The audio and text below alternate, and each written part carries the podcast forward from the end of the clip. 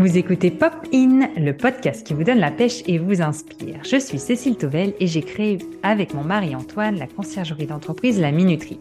Dans cette saison 2, j'interviewe des couples qui travaillent ensemble ou des experts pour étudier une question sur le couple. Vous aimez les histoires de couple? Vous travaillez en couple ou bien vous vous demandez si c'est fait pour vous deux? Ce podcast est créé pour vous. Aujourd'hui, je vous emmène sur le thème du sommeil. Après 15 ans d'insomnie, Aurélie est arrivée peu à peu à enfin sortir la tête de l'eau, à mieux comprendre son corps, son rythme, ses besoins et surtout ce fameux sommeil avec qui elle a tant joué à cache-cache. Elle nous partage dans son podcast Insomnie hors de mon lit ce qu'elle a appris après ses longues années d'errance médicale au fil de ses lectures, de ses rencontres, mais surtout de ses expériences. Dans son podcast, elle nous confie ses erreurs, ses peurs et ce qui lui a permis d'avancer afin que nous puissions nous aussi trouver notre voie. J'ai voulu inviter Aurélie dans cet épisode de Pop-In pour parler du sommeil dans le couple, car c'est un sujet dont on ne parle pas si souvent, alors qu'il me semble essentiel. Bonne écoute Bonjour Aurélie, merci beaucoup d'avoir accepté euh, mon invitation. Et euh, Bonjour Cécile. ma première question, c'est qu'est-ce qui vous donne la pêche dès le matin? Alors, euh, ma pêche du matin, mais voire même de la journée complète, est fortement dépendante à si j'ai pu aller me balader le matin au réveil. Prendre la lumière du jour, c'est vraiment quelque chose d'essentiel pour moi. Et puis en plus, je suis tranquille. C'est-à-dire que je pars euh, sans les enfants, je laisse les enfants avec leur papa et je vais me balader pendant un quart d'heure et euh, ça me donne la pêche pour toute la journée. C'est vraiment euh, flagrant. Super. Qu'il fasse beau ou pluvieux. Ah oui, peu importe. Ah oui, peu importe. Ça me donne la même pêche. C'est moins agréable, faut être honnête, quand on est obligé de mettre les bottes, mais ça me donne la même pêche. Très bien. Euh, alors, notre sujet du jour, c'est le sommeil dans le couple. Pour commencer, quels sont les problèmes les plus courants selon vous? Alors, il y a bien sûr le bruit avec les ronflements de l'un ou de l'autre, ou même parfois des deux. Donc, chacun peut se réveiller l'un l'autre. Il peut y avoir aussi la température.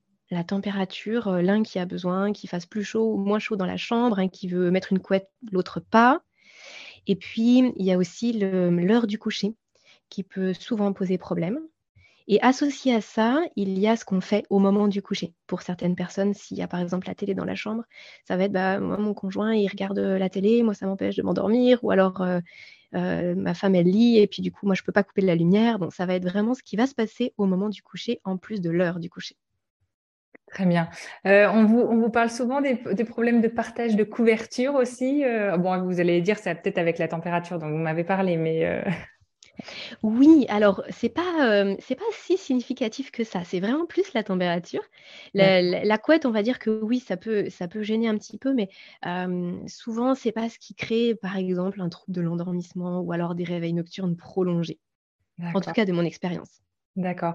Et les horaires de coucher, les rythmes de vie qui peuvent être différents, euh, quelqu'un ou même peut-être quelqu'un qui... Alors là, on travaille en couple, donc on n'est pas censé faire l'écart ou pas l'écart, mais euh, euh, parfois l'horaire qui n'est pas du tout le même, ou peut-être le, le... On parle de chronotype dans le sommeil, peut-être d'avoir deux chronotypes différents.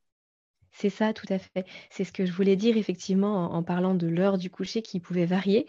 C'est le fait que ma monsieur soit par exemple euh, Lyon, pour reprendre ce terme de, la chrono, euh, du livre du docteur Bruce, qui effectivement a mis certaines typologies, mais c'est simplement pour, euh, pour rendre ça un petit peu plus ludique. Donc effectivement, les gens qui vont se coucher très tôt, qui vont être lions, ou alors ceux qui vont se coucher vraiment beaucoup plus tard, qui vont être loups. Alors si les personnes sont à peu près au, milieu, on va dire euh, dans la moyenne, c'est-à-dire on va dire 23h, 7h pour, pour les deux, ça ne pose pas de problème. Mais quand ce sont les deux extrêmes, oui, ça peut poser problème parce qu'on va se retrouver avec l'un des deux qui, fait, qui, qui se force. Par exemple, s'ils veulent se coucher tous les deux en même temps. Et donc, du coup, on peut soit passer à côté de sa première phase de sommeil, se forcer à se coucher à minuit alors qu'à 22 heures, on serait largement tombé de sommeil, soit au contraire se coucher tôt avec son partenaire, au risque d'avoir euh, comme une sorte d'insomnie de début de nuit, simplement parce que ce n'est pas son heure et que le corps n'est pas prêt pour dormir.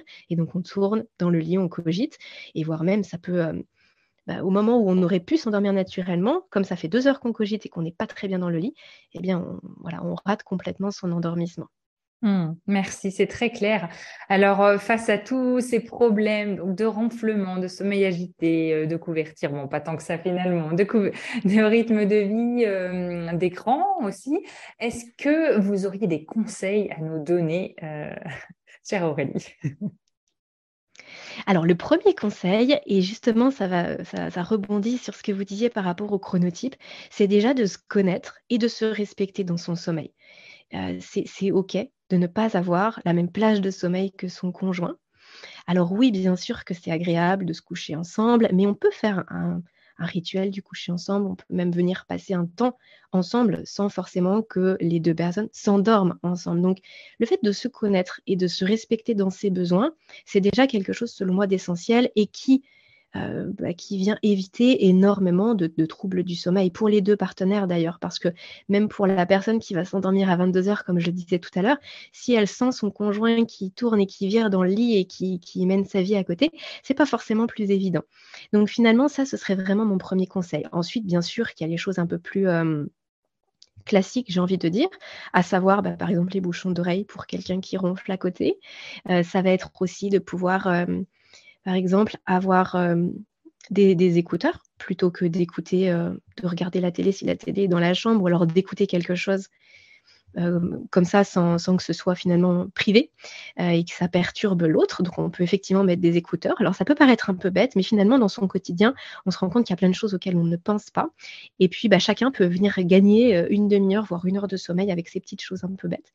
Ça peut être aussi pour des personnes qui justement auraient un écran dans la chambre, alors que ce soit télévision ou tablette ou ordinateur, et qui vient travailler jusqu'à un peu plus tard le soir que ce que l'autre partenaire aurait besoin, eh bien ça peut être euh, venir compenser avec par exemple euh, une petite lumière rouge qui viendrait atténuer en fait cette lumière bleue des écrans que les yeux perçoivent même si on ne regarde pas directement l'écran. Donc ça, ça peut être intéressant. Alors, je, vais citer cette marque-là, je ne pas, pas sponsorisé quoi que ce soit, mais c'est parce que j'aime beaucoup ce qu'ils font. C'est une, une lampe qui s'appelle Elite Sleep et qui vient justement bah, permettre de, faciliter l'endormissement et puis d'avoir un sommeil un peu plus profond. J'aime beaucoup ce qui leur produit. Mais après, ça peut aller un, petit peu aussi au-delà. Ça va, être par exemple de mettre euh, des, petits des plugins ou alors d'avoir des applications qui viennent vraiment filtrer la lumière des écrans.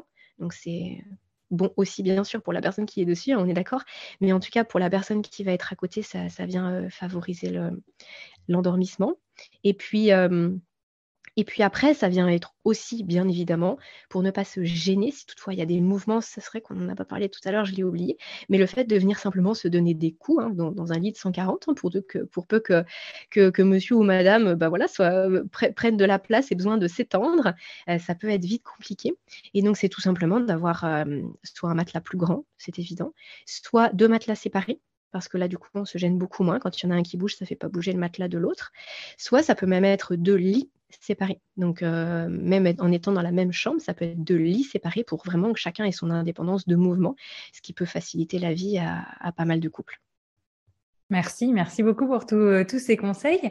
Et alors, quand euh, ces conseils malheureusement ne suffisent pas, ne, fonctionnent pas, ou alors peut-être qu'on ne les a pas totalement appliqués non plus. On parle de, faire chambre à part. Est-ce qu'il faut faire chambre à part? Et, d'ailleurs, pourquoi dormir ailleurs amène certaines personnes à retrouver le sommeil plus facilement Elle est intéressante votre question et euh, pour le coup, je la poserai sans mettre en prérequis que les conseils n'ont pas marché. Je m'explique. on peut parfois mettre en place plein de choses et puis ça, ça marche ou ça marche pas, mais parfois il ne faut pas non plus se poser trop de questions. C'est-à-dire que si on ressent le besoin d'avoir vraiment une indépendance pour son sommeil, il faut s'écouter. Parce que ça peut être un stress pour certaines personnes de devoir dormir en couple et peu importe ce qu'on appliquerait ou euh, peu importe dans quelle démarche on serait, le stress de dormir à deux peut quand même être là. Alors soit il est tout le temps là, et puis bah, parce que là, il faut effectivement tout le temps faire chambre à part. Soit ça peut être là dans une période de vie ou dans une situation de vie particulière. Je pense bah, par exemple à la maternité, lorsqu'on est jeune parent, qu'il peut y avoir pas mal de réveils avec les enfants ou qu'on est maman allaitante ou peu importe, eh bien, on peut avoir besoin de cette bulle directement. Et du coup, à nouveau, s'autoriser à respecter son besoin, c'est vraiment prendre soin de soi. Et à travers ça, c'est aussi prendre soin des autres. C'est-à-dire que ça peut permettre d'être bien dans son couple, bien dans sa famille, à partir du moment où on se respecte soi-même. Donc oui, faire chambre à part, ça peut vraiment être une solution. Et pour certaines personnes, ça fait vraiment partie de la stratégie de sommeil. Euh, c'est-à-dire que le fait de, dormir à deux vient les perturber dans leur stratégie de sommeil. Pour d'autres, c'est l'inverse, c'est-à-dire qu'elles ne peuvent pas dormir seules, elles vont avoir besoin d'un contact, d'une présence. Et ça, les stratégies de sommeil, alors on peut travailler dessus, mais c'est quand même un travail de longue haleine. C'est pas si évident. On vient pas changer ces stratégies de sommeil comme ça en l'espace d'une semaine. Souvent, ce sont des choses qu'on a héritées aussi depuis l'enfance. Hein. Ça, ça, ça peut être soit des casseroles qu'on traîne depuis l'enfance si on n'est pas trop euh, content d'avoir ça, soit simplement de dire que ce sont des stratégies qui nous ont un jour permis de vraiment dormir facilement et qu'on a conservé. Et donc forcément, à l'âge adulte, ça peut euh, pas forcément être facile, en tout cas pas correspondre à ce qu'on aimerait, mais en tout cas, c'est le cas, c'est là. Donc après, ça peut être aussi un choix, c'est-à-dire de se dire, bah moi, euh, j'aime dormir seul, je peux faire, par exemple, je dors trois ou quatre nuits seule dans ma semaine, et puis le reste, bah, je le passe avec mon conjoint, et j'accepte que ça puisse être un petit peu moins confortable. En tout cas, l'idée, c'est de pouvoir en discuter, que chacun puisse aussi y trouver son compte, de faire un bout de chemin vers l'un et, vers l'autre, mais tout en vraiment respectant son propre sommeil, parce que, euh, parce que dans tous les cas, quand une personne ne, ne dort pas, bah, personne n'est gagnant, de toute façon. Mmh. Merci, merci beaucoup. Pour euh, d'ailleurs euh, vous entendre encore plus nous raconter et nous expliquer tout ça, euh, bah, je recommande vivement le, votre podcast Insomnie hors de mon lit que, que j'ai découvert il y a déjà maintenant quelques temps, presque années maintenant. Et, et d'ailleurs, en parallèle de, de, de votre podcast, est-ce que vous auriez un livre ou une vidéo à nous conseiller et qui pourrait du coup être utile à tous ceux qui ont des problèmes de, de sommeil de façon générale? J'ai cité tout à l'heure le livre du docteur Bruce. Je trouve qu'il est très intéressant euh, au sujet justement des chronotypes pour comprendre un petit peu comment on fonctionne chacun et pour comprendre aussi son conjoint. Pas seulement euh, l'entendre nous dire bah, je suis fatiguée ou je suis pas fatiguée, mais simplement se dire ah oui d'accord, il fonctionne comme ça, je fonctionne comme ça, et puis on va bah, trouver un équilibre ensemble là-dessus. Et vraiment pour euh, alors je je fais une petite anecdote personnelle, mais euh, pour être euh, moi-même en complète opposition avec mon conjoint, je sais combien ça peut être perturbant de, de voilà, de faire ce constat-là et puis de pas forcément pouvoir toujours s'endormir ensemble. Mais le fait d'en prendre conscience, ça aide beaucoup et ça permet de trouver des solutions qui sont acceptables pour tout le monde et de se sentir bien. Donc c'est vrai que ce livre-là, il, euh, il aide. Et puis en plus, même au-delà de ça, le fait de connaître son chronotype et de connaître son fonctionnement, ça permet d'adapter plein de choses dans sa journée. Alors là, je ne vais pas le détailler là parce que ce n'est pas le sujet de ce podcast aujourd'hui. Mais ça nous permet d'être plus performants à tout niveau dans la journée et de bien adapter ce qu'on fait, en tout cas quand on le peut. Donc je le trouve assez intéressant. Il y a aussi bien sûr le livre incontournable à mon sens lorsqu'il s'agit de sommeil de Matthew Walker. Qui, euh, a dû sortir en 2016-2017. Je veux dire par là que c'est quand même euh, assez, assez récent pour un ouvrage tel que le sien, c'est-à-dire qu'il reprend énormément de, d'études scientifiques, il est vraiment très documenté, très complet, avec plein de, trucs sympas sur le sommeil aussi, plein d'anecdotes, plein de, de, stats. Enfin voilà, c'est à mon avis un incontournable pour aussi trouver des solutions en fonction de sa situation. Et euh, j'aimerais en citer un troisième qui, euh, pour le coup, va peut-être vous surprendre parce que ce n'est pas euh, directement pour le sommeil de l'adulte, mais euh, c'est celui de Caroline Ferriol, qui, qui au passage, est, une, est une amie aussi. Donc, c'est, je, je, le connais très bien et je connais bien son travail et son ouvrage. Elle, elle est spécialiste du sommeil des bébés et des enfants. Et je trouve qu'en tant que couple, possiblement en tant que parent, eh bien, on vient trouver énormément de ressources par rapport au sommeil de, de la famille en partant des enfants. Et ça aide énormément le couple à pouvoir se séréniser, être se séréniser, être serein, ce sera plus simple dans ce sens-là, euh, à être serein par rapport à ces nuits. Parce qu'en fait, quand la nuit des enfants, elle n'est pas sereine, bah, la nuit des parents ne peut pas l'être, et du coup, la nuit entre les parents ne peut pas l'être non plus. Donc voilà, c'est peut-être quelque chose d'un petit peu à part bah, pour les parents qui nous, pour les, adultes qui nous écoutent qui ne sont pas parents. Euh, voilà, ils seront peut-être pas concernés, mais en tout cas pour tous les parents avec des enfants de, on va dire de, de, 0 à 5-6 ans, ça peut être une ressource essentielle à la fois pour la famille et pour le couple aussi. Merci pour ces trois ouvrages. Et alors, pour finir sur une touche de légèreté, est-ce que vous auriez une autre anecdote, peut-être pas sur votre couple, mais peut-être sur un couple que vous accompagnez, une personne qui est en couple et qui vous, voilà, qui vous a donné des, choses assez rigolotes, euh, sans citer de nom, évidemment. Bien sûr. Bah, je pense que ce qui me vient à l'esprit, euh, là directement, c'est euh, alors moi j'accompagne pas directement de, couple dans le sens où j'ai pas les deux personnes en face de moi en consultation pour euh, chacune leur sommeil. Si, c'est un couple, ce sera deux consultations puisque deux situations différentes. Mais par contre, ce qui est assez amusant, c'est que parfois la personne qui me sollicite, elle, elle aurait jamais fait un pas vers moi. Mais c'est parce que son conjoint ou sa compagne lui ont dit mais avec ton sommeil, c'est juste une catastrophe. Va consulter, euh, va prendre un rendez-vous. Euh, moi, j'en ai marre, alors que la personne ne se doutait absolument de rien.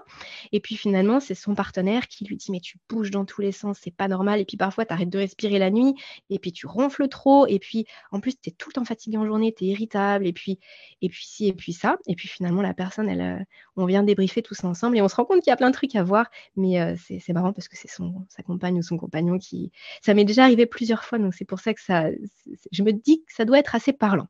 Oui, ah bah merci, merci de nous avoir euh, confié cela. Euh, merci énormément pour tous les conseils et euh, comme je le disais, j'invite vraiment les auditeurs à écouter aussi votre podcast Insomnie hors de mon lit. Beaucoup beaucoup d'épisodes donc avec des thématiques différentes et, chacun trouvera ce dont il a besoin. En tout cas, merci encore Aurélie et puis bah, très bonne continuation pour votre podcast et puis vos rendez-vous. Voilà. à bientôt. Merci beaucoup Cécile et merci de m'avoir invité sur le podcast, de m'avoir permis de, partager ce, moment avec vous. Et puis, euh, bah, bonne journée à, tous les auditeurs. Bonne journée à vous. Ça y est, c'est déjà fini pour aujourd'hui. Qu'avez-vous appris grâce à cet épisode? Qu'aimeriez-vous tester pour votre couple? Racontez-le moi en commentaire sur Apple Podcast ou par message. Vous pouvez aussi ajouter 5 étoiles sur Spotify. Merci beaucoup, ça m'aide à faire connaître le podcast et aussi à trouver de super intervenants pour les prochains épisodes. Je vous dis à bientôt sur Popin.